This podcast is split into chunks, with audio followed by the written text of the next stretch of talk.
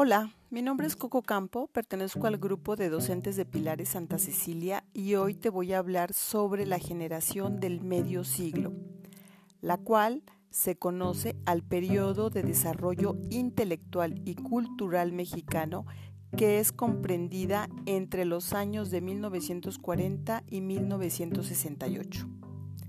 La tendencia cultural en este periodo es que disminuya la carga nacionalista y los intelectuales se abran hacia las influencias extranjeras y aquellas relacionadas con el choque que produce el paso de un México rural a uno urbano y cosmopolita. Los cambios sociales y económicos propician, por lo tanto, una nueva sensibilidad en las artes y en la intelectualidad nacional.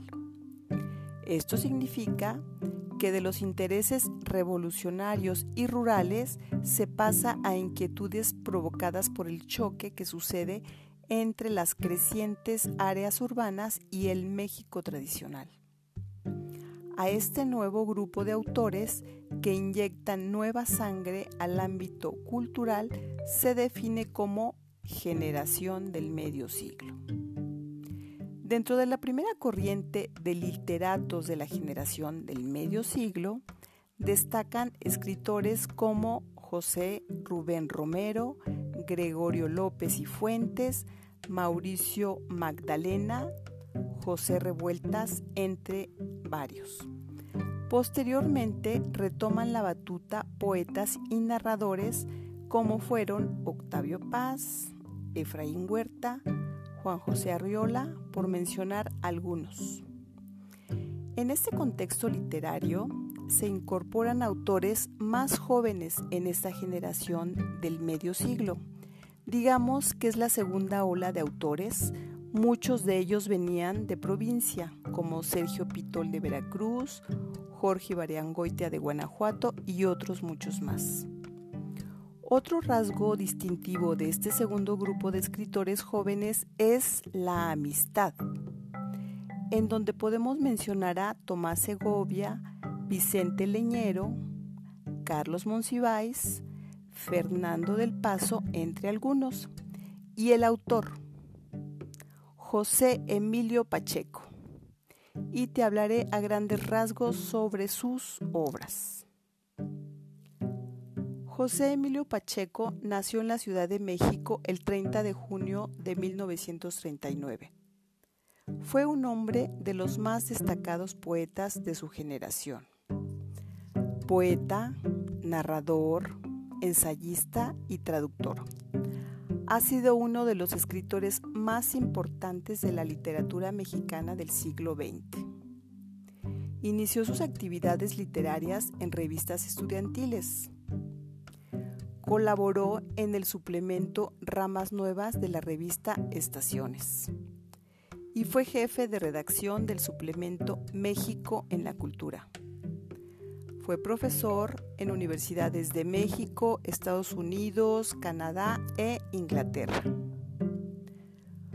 Su obra narrativa se destaca por la experimentación en nuevas estructuras y técnicas narrativas con temas como la pérdida y la singularidad de la niñez, así como las relaciones afectivas son recurrentes en su obra.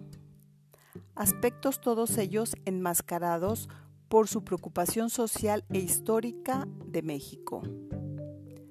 Como narrador destacan sus relatos el viento distante en 1963, El principio del placer en 1972, La sombra de la medusa y otros cuentos marginales en 1990.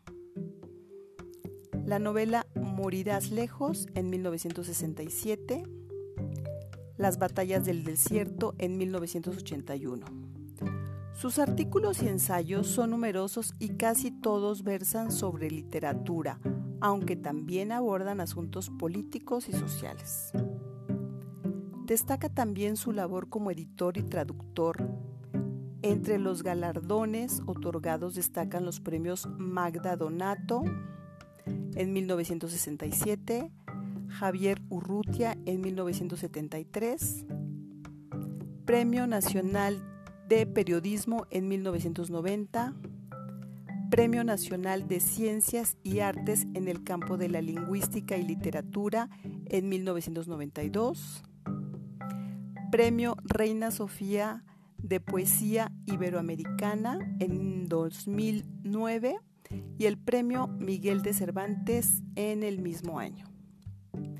Fue miembro del Colegio Nacional en México desde 1986 y profesor distinguido en el Departamento de Español de la Universidad de Maryland.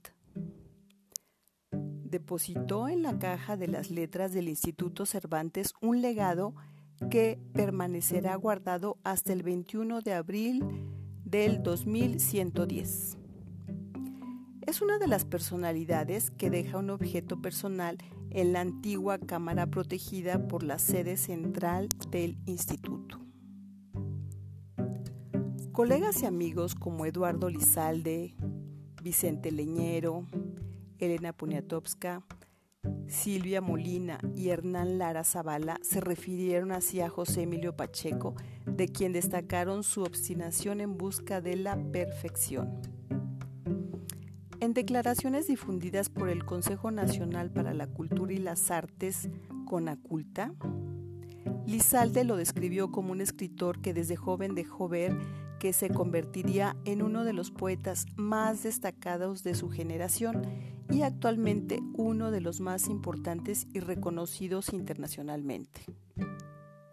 Es así como termina una breve descripción de estos datos tan importantes para la literatura Agradezco tu atención, nos vemos en la próxima narración de otro autor.